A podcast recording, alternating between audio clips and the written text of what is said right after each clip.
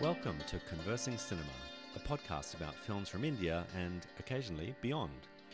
Your co hosts are Deepak Mahan and me, Julian Coldry.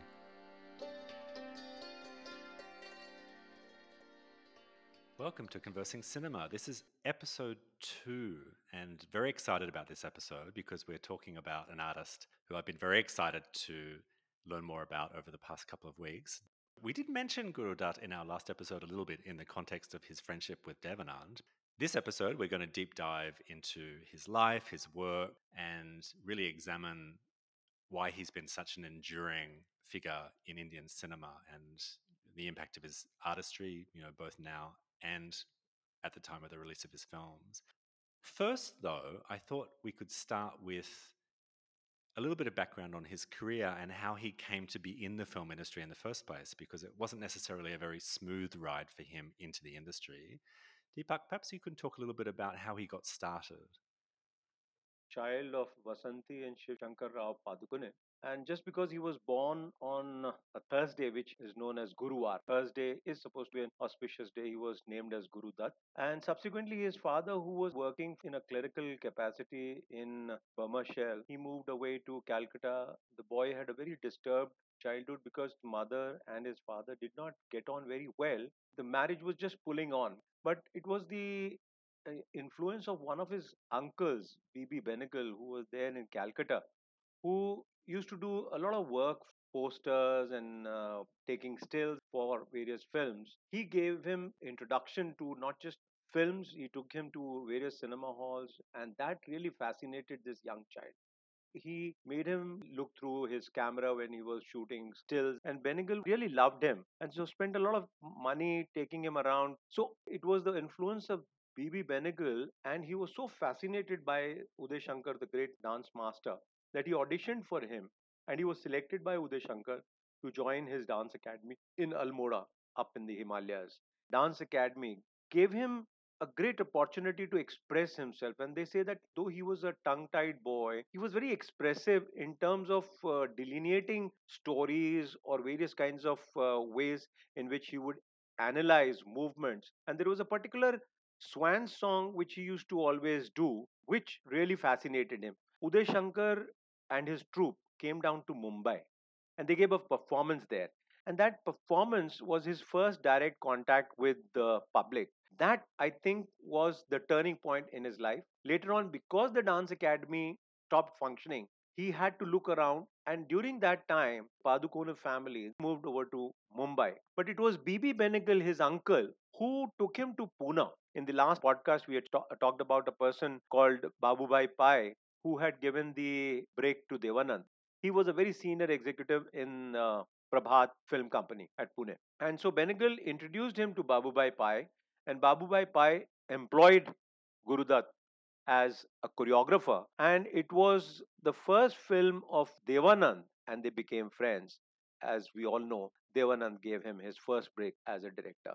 So, this is really fascinating. And as I'm listening to you talk about his background and some of those formative experiences, I'm thinking about the films that I've just watched of his, and some of those elements that you mentioned are very strongly present in his films. These ideas of an audience and what it means to have an audience and how they respond, how they see you.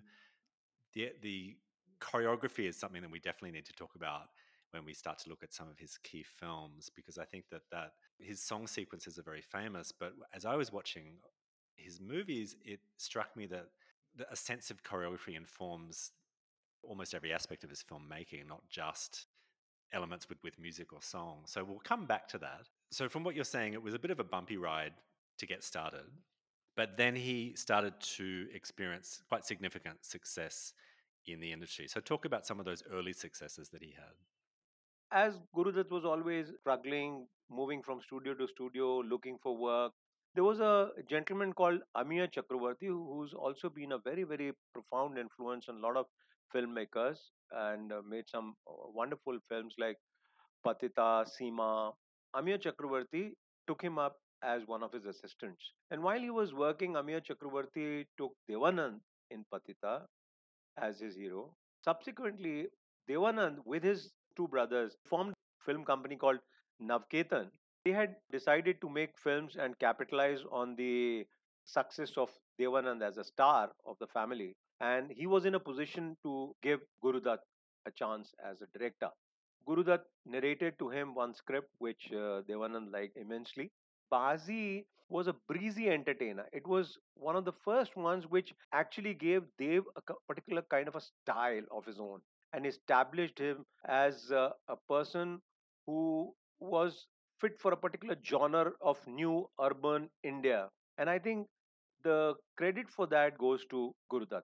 Baazi was a success, and Baazi, in fact, you can imagine that how much he had struggled and how his family was suffering the pangs of uh, poverty. That the success of Baazi actually got Gurudutt family the first ceiling fan. That in itself is, I think, a metaphor to look at as to how much he had struggled all those years. Baazi paved the way, and then he made the second directorial attempt in Jaal, which was also moderate success.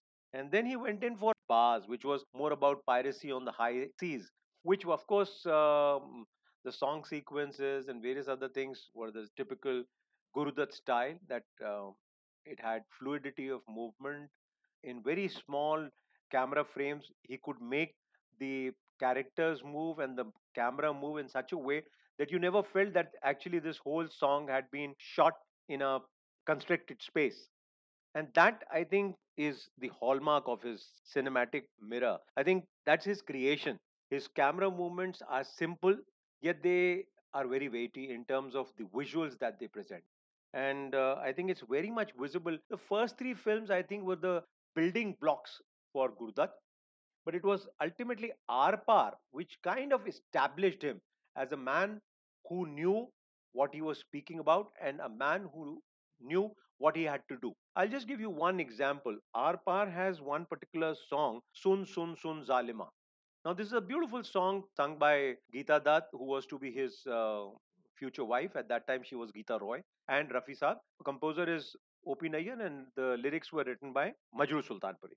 When you see that particular frame, what I'm talking about, the constricted space, it's a very small garage in which there is a car, and Gurudutt, as per his uh, cameraman and great friend V. Murthy, the entire space he just saw, just looked at it and decided. And V. Murthy said that he was so spontaneous that once he got his angle, thereafter he knew how to build that entire movement. And if you see that song, Sun Sun Sun Zalima, you realize how in a very small constricted space of one car, the manner in which he uses the sides of the car, the manner in which the camera moves through the window panes, as well as the um, doors of the car, very skillfully as a choreographer, he makes himself as well as the heroine Shyama get onto the bonnet of the car and from the bonnet to the roof, and then they climb down. And so, in a very small constricted space, he makes the movement so fluid, and the whole song, the tempo of the song, is so uh, vivacious. Yet that space does not constrict that tempo, and you really enjoy that song. So I think from that time onwards, he was in complete control. Majrooh Sultanpuri also said at one place, Gurudutt was so smart. He was extremely conscious of the likings of the people, and that's why he would always go and watch his films the second or the third show inside the picture halls, and he would gauge the reactions of the audiences and immediately sometimes even put in a few scenes or cut out a few scenes depending upon what he felt the audiences would really react to. So, in this context, there was a particular song where Majrooh Sultanpuri's statement that Gurudutt knew that the grammar of the film, the grammar of the cinema is much different from the grammar of the spoken word. Majrooh Sultanpuri had put it in was Pyar mujhko tujhse ho gaya means me and you. He made it into we, which he said rhymes better. And subsequently, when Majrooh objected, he said, forget about the grammar. People are going to listen it through the ears. And if their ears are tickled and it appeals, the melody is good, forget about they're not going to dissect the grammar. So this is how Gurudutt was very, very insightful about what the audiences wanted and how he should make films to hold their attention. The topic of how he moves his camera I'm sure if they haven't already been written, many books could be written just on that topic. Because one of the things that's really striking about his filmmaking for me is how intentional and how loaded, you know, loaded with meaning his camera movements are. Not just during choreographed moments, but at all points during his film. And I'd love to unpack that a little bit with you and just understand um, how some of those more technical aspects of his filmmaking were received and how influential they were. I think this idea of his relationship with the audience seems to be pervasive thematically through his films as well. And you could argue that a film like Pyasa, for example, is just about that, you know, in some respects. Um, but it also, I think, infuses some of his other films as well. This consciousness of who he's speaking to as an artist and how they're receiving his work and whether or not they're pleased how that affects him as an artist. I, all these ideas, I think, are he was clearly very interested in exploring that that particular terrain. One of the things that struck me as I was watching some of his films that he directed and acted in is that he has. It seemed to me he has a very specific screen persona. This kind of slightly I would describe that persona as a man who's just puzzled and ultimately defeated by life, but not in a depressing way. He has this kind of, I don't think he's a particularly expressive actor, but he has an ability to convey this almost continuous sense of surprise and disappointment at what life is doing to him in a way that really makes you feel for his characters. You know, uh, he generates this incredible sense of empathy, I think, um, within the viewer. How did that particular persona, which seems consistent across many of his films, how did that start to emerge when we're talking about him as a performer? I think uh, lots of great artists kind of weave their personal experiences and uh, come out with extraordinary eternal statements about life. And I think greater the artist, greater the personalization. And in the case of Gurudutt, this is absolutely true. It does seem to me that the period that he, the insecurities that he saw earlier on in life, and also the fact that he was basically swinging from this end to that end with no purpose in life until he actually moved away to the dance academy at Almora. And then again, that Almora dance academy suddenly failing and he finding himself totally in abyss made him introspect too much about life and he somehow the other understood the transience of life much better than most writers and most film directors. And i think this was something which haunted him very much. And also the struggle after Poona from Prabhat film to various other places and not getting the recognition and struggling within himself to give an expression to his own ideas, to his own uh, experiences. I would not say sense of defeat, but a sense of struggle which really troubled him. And he felt that this effort to give expression to his creativity was a lot of it constricted by the forces of the market and this was a kind of a paradox with which he always played. And that is why I think he always looked around for appreciation, he always looked around for applause.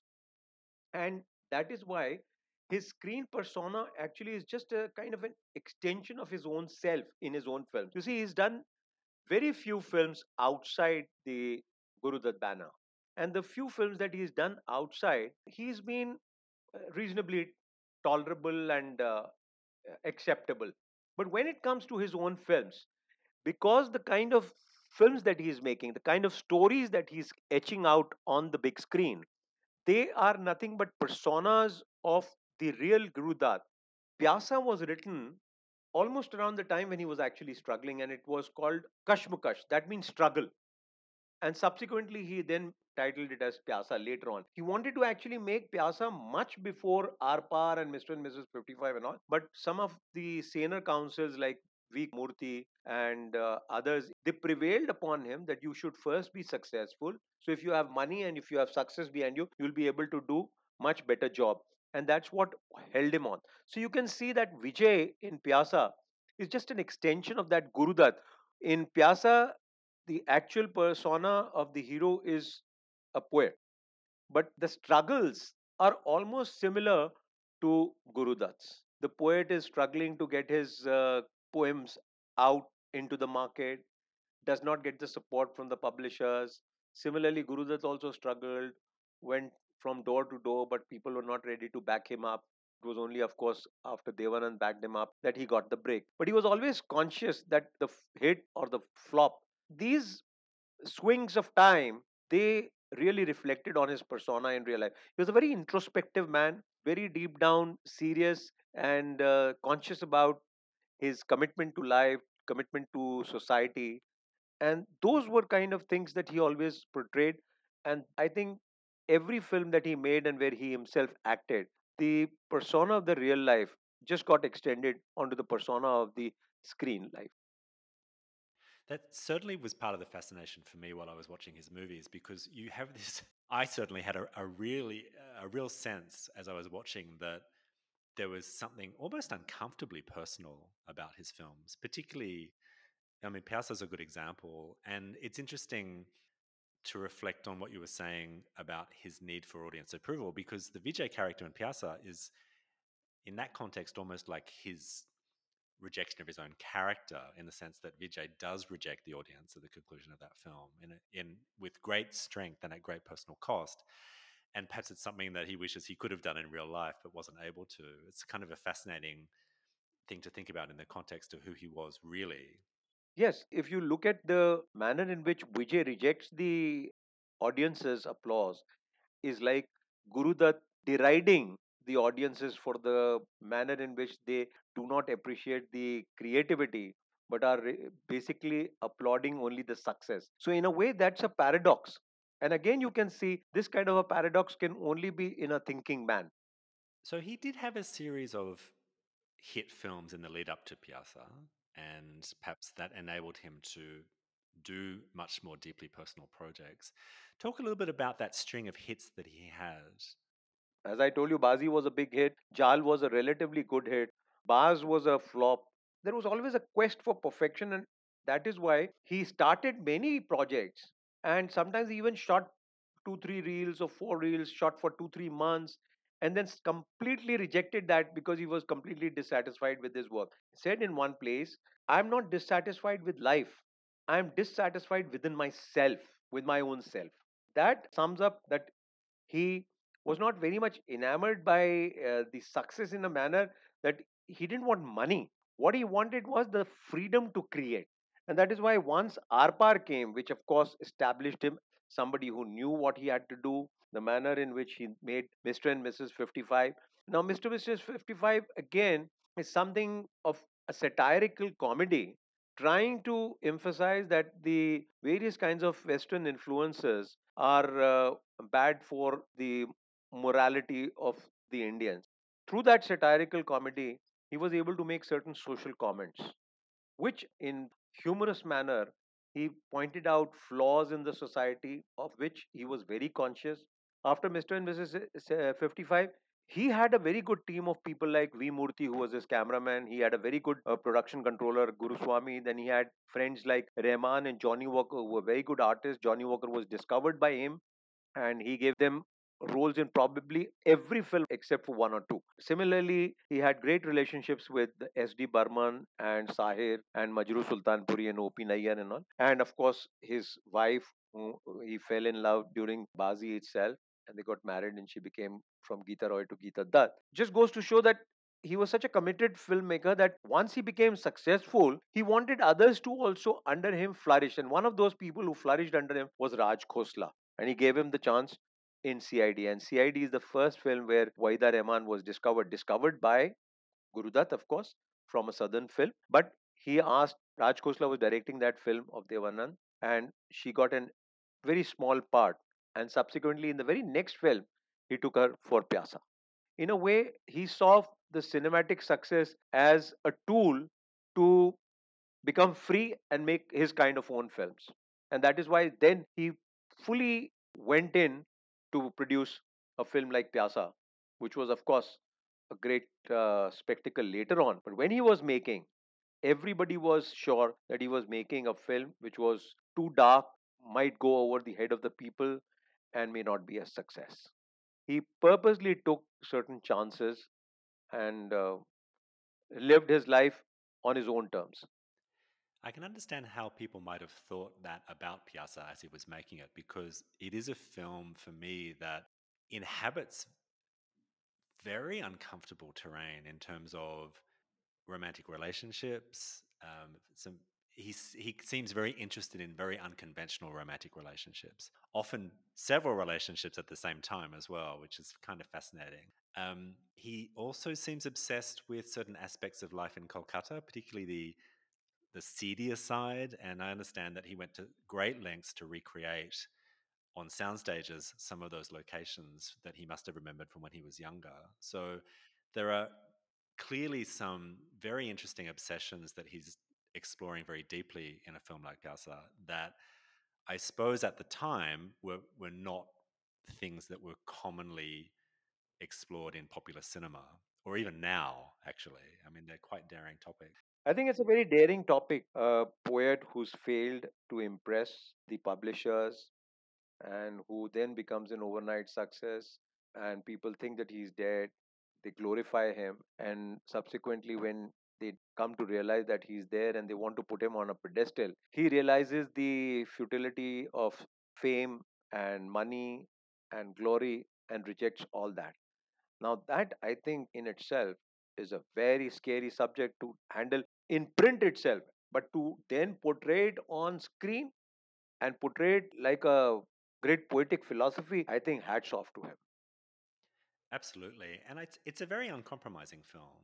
I found it quite confronting thematically and emotionally. I think it's also a wonderful strategy to have the character of the prostitute, you know, and prostitutes are canonically um, known for costume and for putting on fake appearances, for having that character be the only character that actually understands his art in the whole film.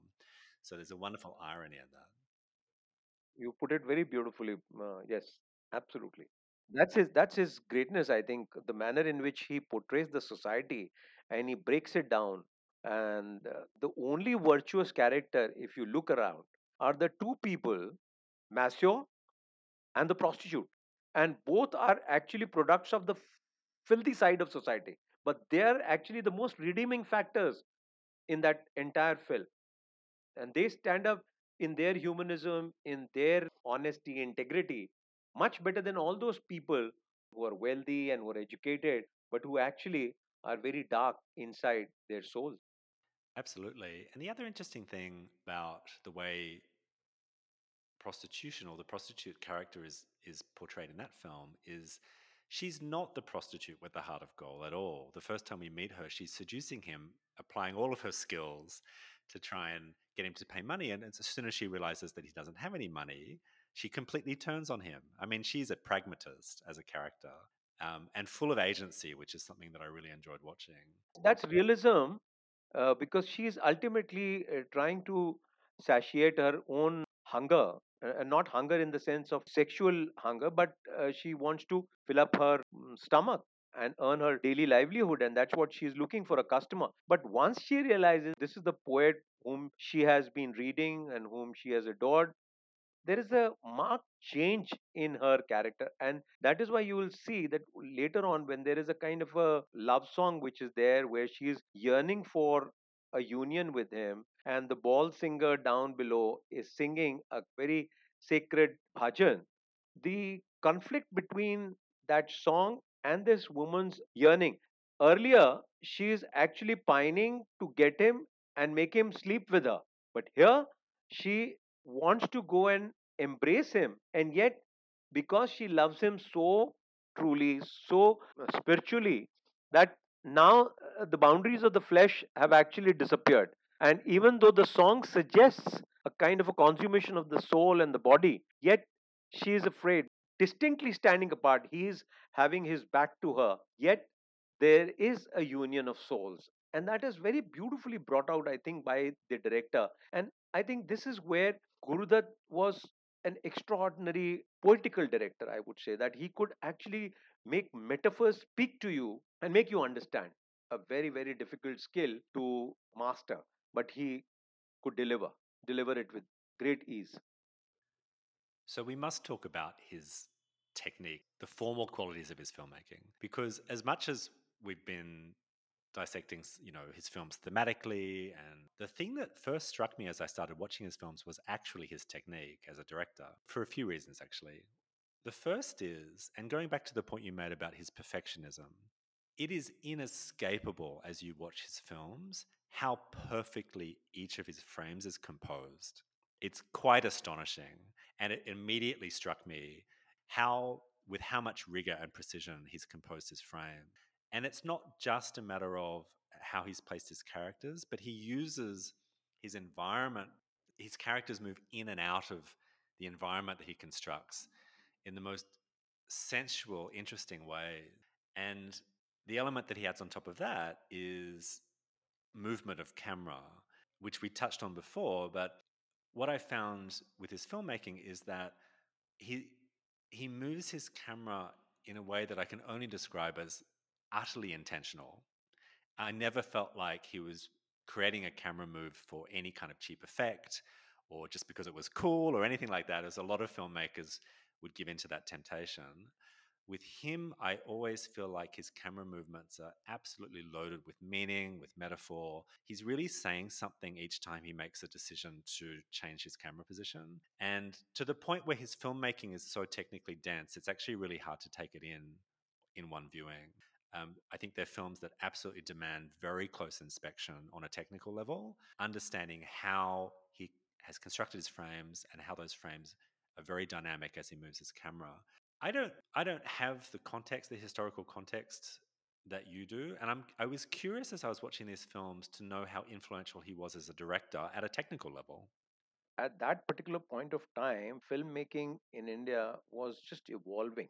There are certain people who come in a particular era and they are like uh, the doyens who establish certain rules, who become pillars on which the rest of the aesthetics gets established. And I think Gurudutt was one of the first filmmakers in India who understood that movement is the fulcrum of filmmaking, one, and two, that movement must resonate with a certain sense of purpose, and three, the visual on screen should be interesting. Now, I must clear this out for most of the listeners. What happens is, many a time, uh, let's take a film of Yash Chopra and a film of Gurudutt. In a Yash Chopra film, the breeze is perfect, the Switzerland Valley is green, the chiffon of the girl, everything in sync with that color. And then she comes, moves, and glides into the hands of the hero. Everything is very perfect, but then it is too synthetic. Many of these films are very, very highly talked of, but let me tell you, some of the romantic scenes that have been uh, shot in the 90s and especially these days, they're so synthetic that you feel as if everything is a kind of a very, very concentrated effort, and there is nothing like a sense of spontaneity to it. On the other hand, his camera moves with a certain purpose. What happens with that camera is that the environment influences and is part of that story. It is not a picture postcard.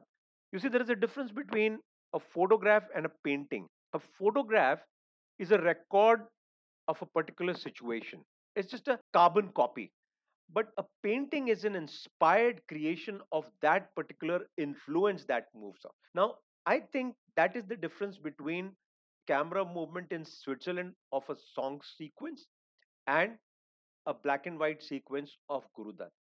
I, I did talk about Sun Sun Zalima, Pyar Humko Tumse Ho Gaya. Now, how he moves that camera is very deliberate, yet it makes you feel the spontaneity and the uh, teasing of the lovers in between the tiff that is going on very clearly. Similarly, in Pyasa, every time that he moves the camera or every time the angle is seen, it is to perfection. Why? Because he has thought about exactly what he wants to convey. Let's talk about that particular scene where he goes up to a tap, he's hungry, his throat is parched, he's actually sweating.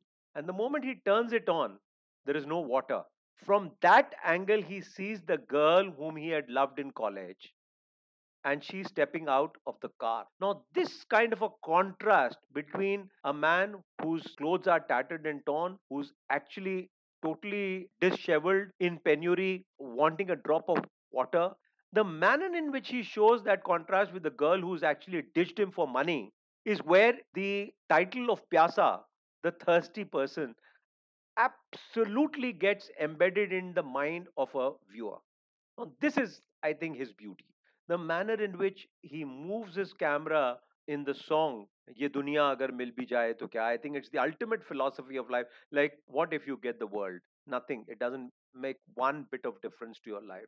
I think I was one of the first ones in India to point out that public is there in the auditorium and he sees what kind of treachery is going on and the manner in which all those people who had rejected him are now paying glowing tributes to him because they think that he is dead.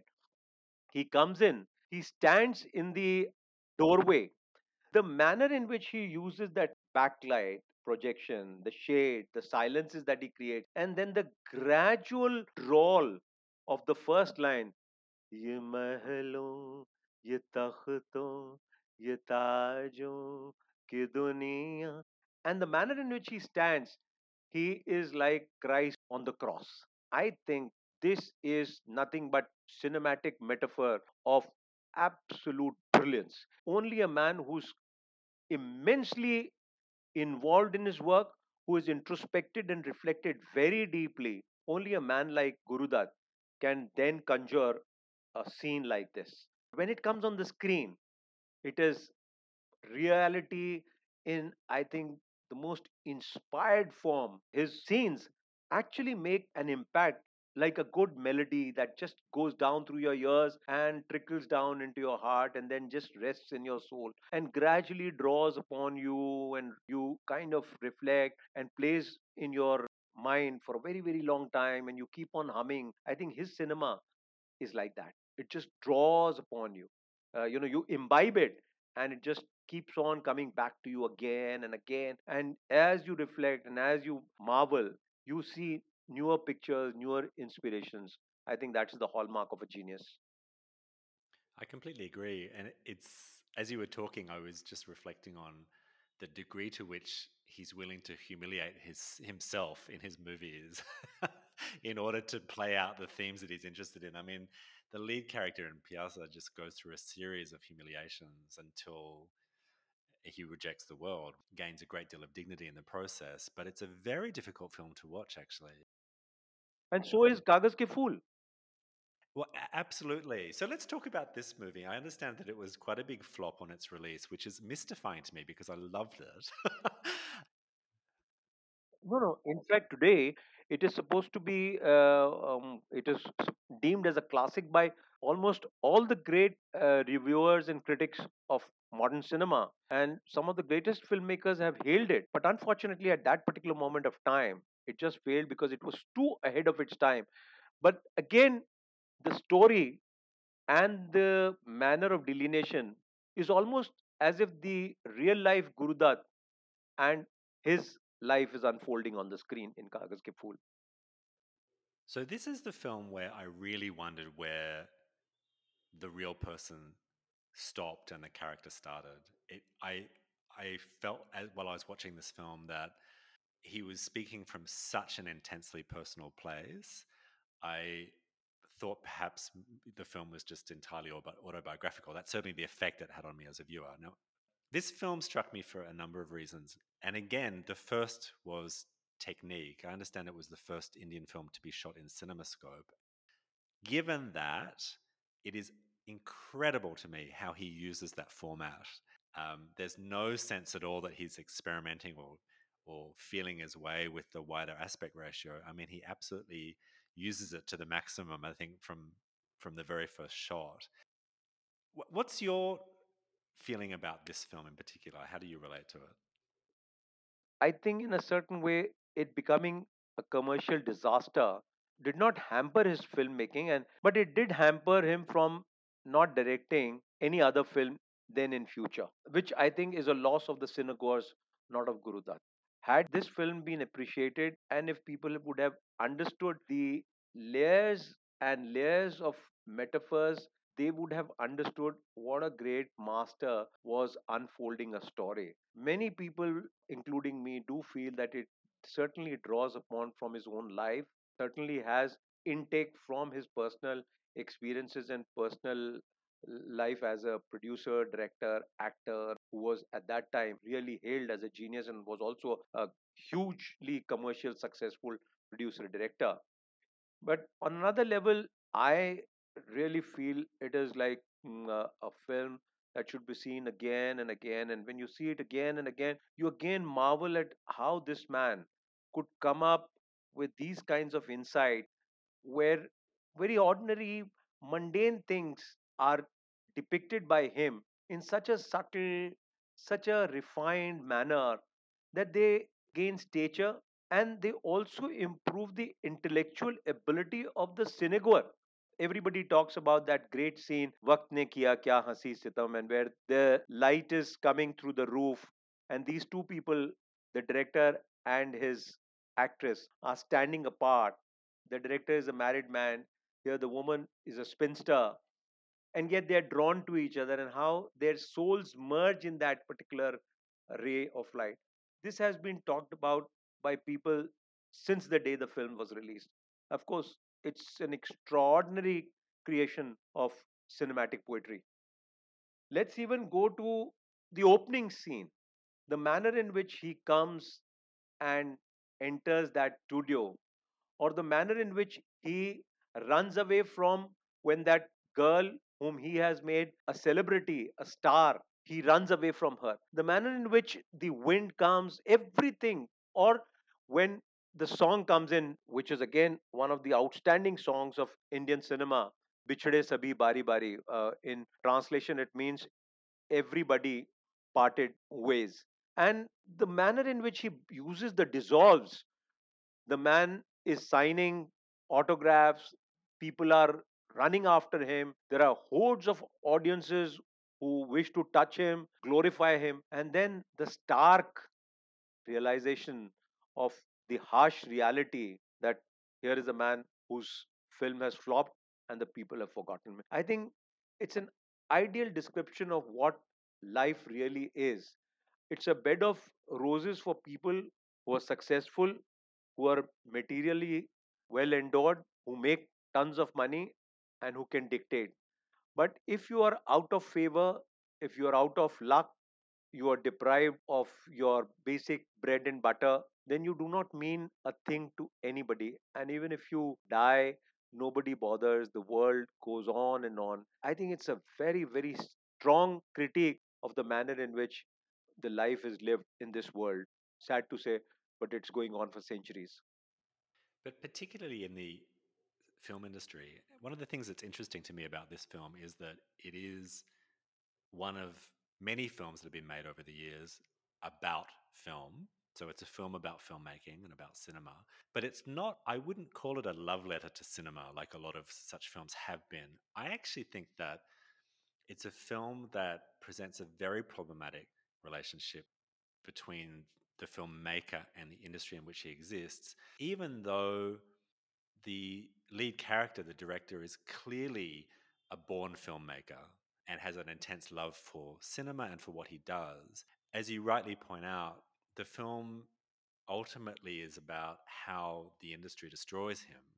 The industry that he that he loves so much kind of chews him up and spits him out. And so I think it's a very bittersweet film in that respect, and is very is very sad towards the end because of that. The other thing that I find interesting too is that as I was watching the film, a couple of things struck me in particular. One is there are quite a few scenes backstage in the sound stages, including that wonderful song that you had just talked about. Unfortunately, my Hindi is so bad I can't actually say the name of the title, but वक्त में किया क्या हंसी सितम right, that sequence deserves every accolade. I mean, it's just even just as a self-contained piece of filmmaking. It is so perfect. I've actually watched it several times just in the last few days, and it just moves me every time I watch it. It's such a beautiful piece of filmmaking. But what strikes me about that sequence and the film in general is that I have a sense that the the point of view of the film is not actually the director's point of view; it's the camera's point of view. And Guru Dutt's putting us, I think, the viewer, into the film through the camera because the last shot i mean in that in that song sequence is interesting because the, the two characters are essentially static and the choreography such as it is is the camera. The camera's constantly moving and doing all sorts of interesting things. The two characters just stand there in these wonderful kind of statuesque poses for most of the song which is a very interesting way cinematically to bring something to life. The way that different scenes are visualized. We've got these scenes in backstage environments, which for me are the most, they have the most realistic texture visually of any of the scenes. And you contrast that with quite a few scenes that happened in the quote real world, in offices, in houses. And he he films those scenes with a very flat visual texture, almost with an artifice that suggests they're being filmed in fake environments. So you've got this really weird irony where the real environments are presented as very fake looking but the environment, the soundstage where fake things happen, is the most real environment visually and, and emotionally of any of the, the environments in the film. So I think you put it very well. You put it very well. Absolutely. I got a real sense that that's that's where he just wanted to be the filmmaker and the director character. He just wants to be in the soundstage. He wants to be backstage making magic, you know, that sort of his natural environment. The last shot is also very interesting. And coming back to this point about the the point of view of the film, the last shot is this magnificent crane shot um, after the lead character dies. Sorry, spoiler alert in case people haven't watched the movie. The lead character does die. um, there's this wonderful crane shot, which is presumably his soul or some representation of him, you know, going to heaven. Um, but that for me, I think is from a, in terms of the film's point of view, that really concretizes the fact that we're actually the point of view of the film is through the lens of the camera. It's not these characters. It's not one particular character. It's us as viewers participating in this film. We're actually the lead character in some respects. It's just a fascinating strategy cinematically. Again, it's something. It's a film that I I need to watch again. I've only watched the whole thing once and then some sequences a few times, I have this yearning to to look at it much more closely because I think there's just so much in this film that I couldn't possibly take in on first viewing. So I'm excited to go back and, and have a closer look. I have a take that most of the films or uh, artistic creations which tell very stark realities, somehow or the other, people might appreciate them for their aesthetics. But in a certain way, subconsciously, people are disturbed by that truth because it denudes them. It denudes them of their entire veneer of hypocrisy. And I think one of the reasons for Kagaz Ke Phool failing is the fact that he denudes the whole society, the whole world. The society has absolutely no value for anybody's greatness unless and until that is in consonance with money, with certain power, or with certain amount of fame.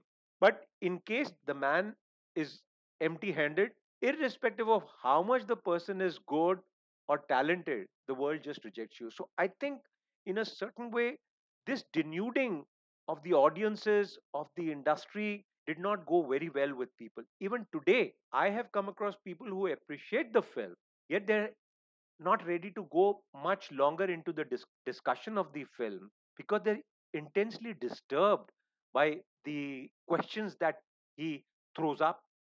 And that, I think, is, of course, the uh, quality of Guru Dutt, and yet that is the reason for the film flopping. They are very confronting films emotionally.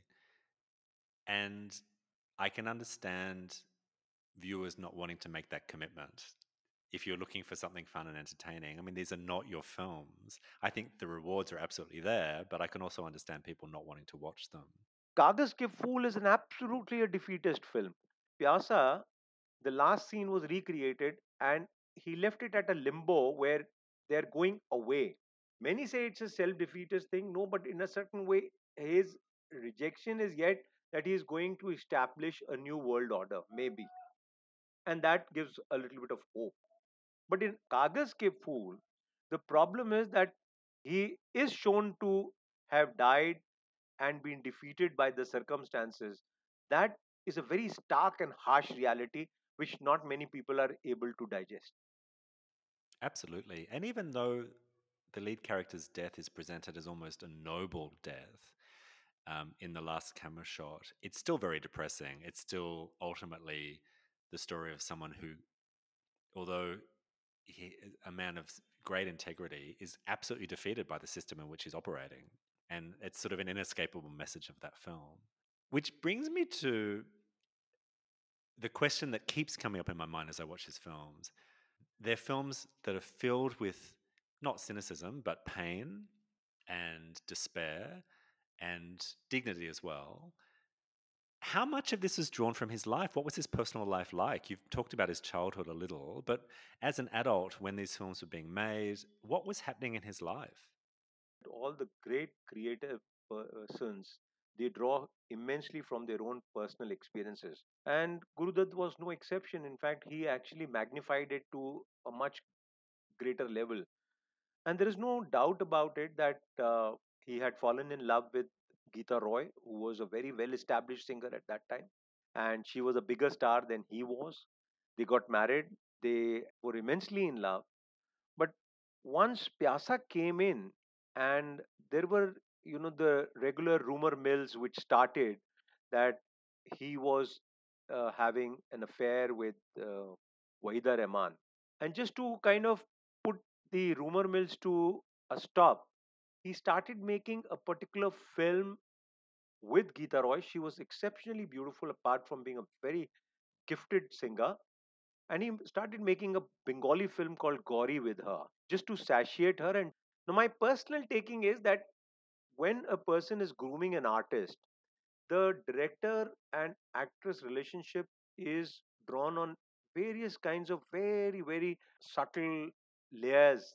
You're talking to each other, you're spending days out in the outdoors, and you are trying to make that image come true, which is the image that you're trying to create for the screen. But unfortunately, what happens is the woman has to be converted into that image and the proximity, the manner in which you try to groom and change, and you try to do every small little bit to make that reality come true through that woman is what starts spinning the rumor mills. And this is what happened in the film industry. And somehow the other, Geeta Dutt became insecure. A major lacuna in Guru Dutt that he wanted Geeta Roy to spend a lot more time at home, rear children, he wanted her to sing only for his own creations and not go out for outside because that uh, he felt was cutting into the family's time. I think somehow the other uh, drew a wall between them. Apart from, of course, the rumor mills, Gauri was in production. He was making it a beautiful film. It was a story about a rural mm, uh, Bengali woman. Geeta Roy was beautiful, so he wanted her to do the entire film without makeup. And it just seems that after several uh, reels had been shot, in one particular sequence, she came up decked in makeup and he got very angry with her. And in turn, she said something which was extremely brutal. Of course, you would like Waheeda Rehman to look beautiful on screen and not me. This, I think, in front of a unit of 100, 150 people really uh, got his goat and he shelved the film. People who have seen few reels which were shot say it would have been a master film and it would have done wonders to Geeta Roy as an actress also. This grew him apart and later on some of his friends like Abrar Alvi who was his regular scriptwriter and a very close friend he also said that there was nothing sexual between them. It was largely something that you were just inspired. Waheeda Rehman adored him because he brought her from an extra and made her into a top heroine. He was deeply involved and romanticizing on that image that he wanted to build up. Uh, he was giving her roles these conflicts made his personal life a little more torrid. He tried to keep away from Waheeda, yet he had to meet her on the sets because she was his leading lady in most of the films. He had to meet Geeta, then they separated, they stayed away. I think all these kinds of problems are also there in Kagaz Ke Phool, and to a certain extent, I feel if he had shortened the length of Kagaz Ke Phool and had uh, not elaborated on the indifference of the woman and in a way that he showed his wife in the film as to be completely indifferent to family and just not caring a, a kind of a socialite which Geeta Roy was not I think that, in a way, he was trying to structure and send a particular message which became too elaborated and people did not take too kindly. No doubt that in his films, there is this conflict between his personal and there is a great deal of anguish which you can see, which he goes through. And Kagaz Ke Phool reflects that very much. It's actually fascinating. As you were talking about what was going on in his real life at that time, it's you were almost describing the plot of Kagaz Ke Phool. It makes me wonder how difficult it must have been for the people around him to watch that film, knowing how much in that movie is, you know, must have been drawn from what was actually happening.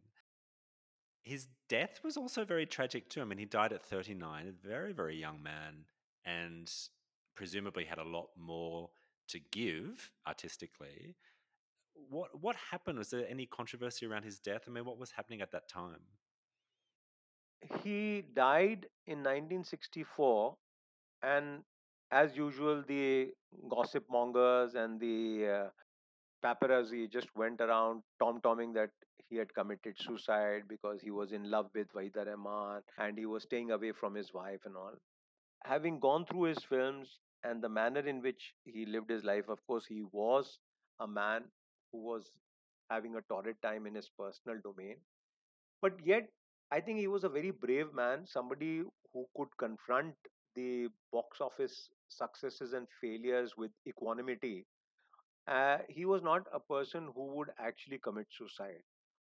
I have a conjecture, and which I have corroborated with several of the people of that time, is that he was very impetuous, and this uh, problem in his personal domain led him to create a farmhouse around 30 40 kilometers away from Bombay and he would actually run away from Bombay whenever he was uh, somehow perplexed or uh, petrified of anything. He would just run away and go and do some fishing or go for hunting or just go and brood there. Somehow he could not sleep.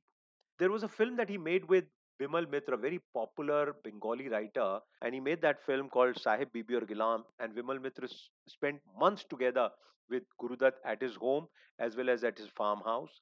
And Bimal Mitra also says that he was a man who was full of life, full of joy, but also given to bouts of extreme frustration with his own self, brooding. He was a disturbed man who was always constantly trying to do something and create something for the screen. In the process, since he could not sleep well, he started taking these tranquilizers which could uh, put him to sleep.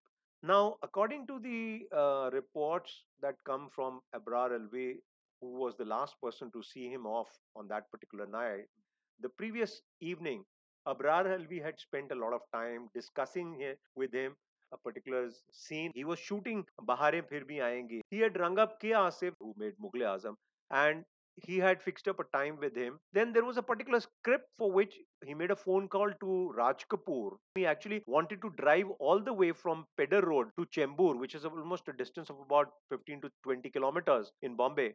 Raj Kapoor did not have time, and so he said, "Let's postpone it for next week and all." And uh, that's how they um, finished that telephonic conversation. So to me, it doesn't seem like that it was a motivated decision of a suicide. He had become alcoholic, and uh, concoction of the tranquilizers, the sleeping pills, and the liquor played upon his heart, and he died. Very sad that he died at the age of 39 because he was just blooming and his craft was at his best. And we, in fact, were the losers. We were deprived of some very good films that would have come in had he lived for a little more time. Absolutely. It just makes me wonder as he matured even more as an artist, what sorts of themes he would have explored and how his technique might have developed over that time. It's kind of tantalizing to wonder about that. Of course, we'll never know, but we're very fortunate to have the body of work that he did leave, and um, certainly one of the joys of of the lead up to this conversation was the homework that I was doing and just discovering his wonderful films, um, mostly for the first time, and just immersing myself in this very specific emotional world that he's able to create in his cinema. It's, it's absolutely singular, and I, I just thoroughly enjoyed watching his films.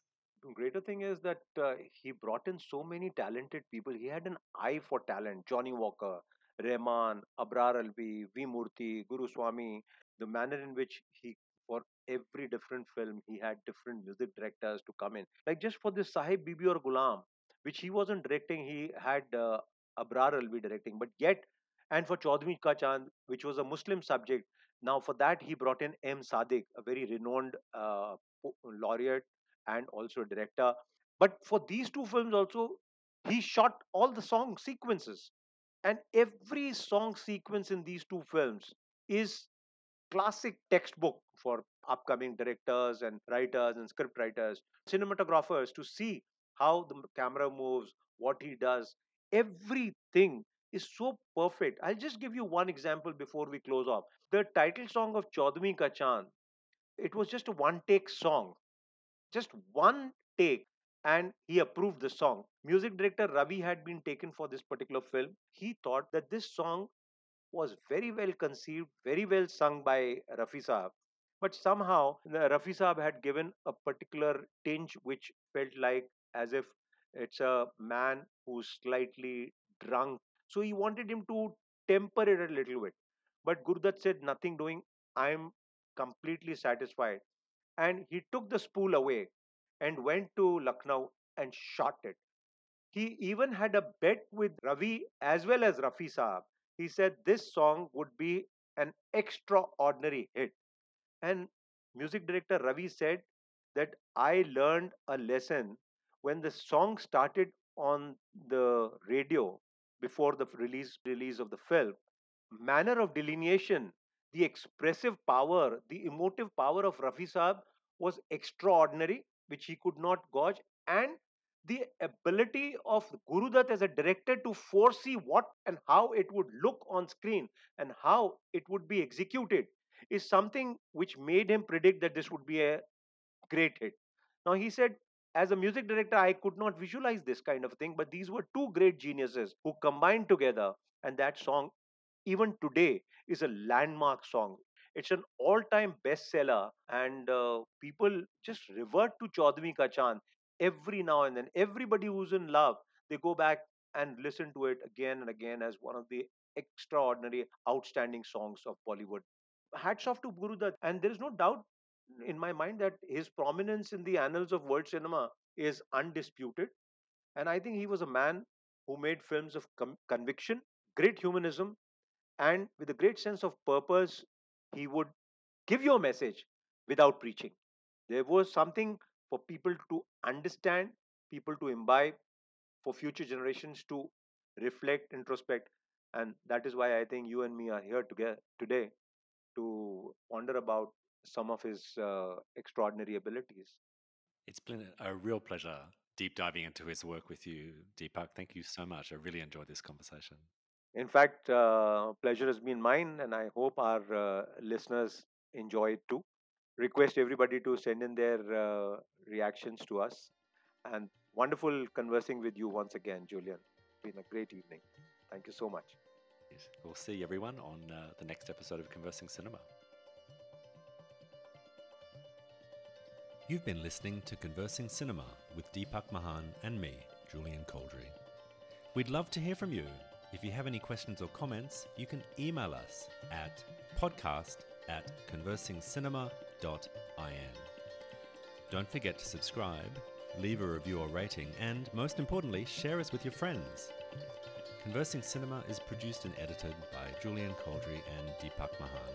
Music is by Deepak Mahan. See you next time.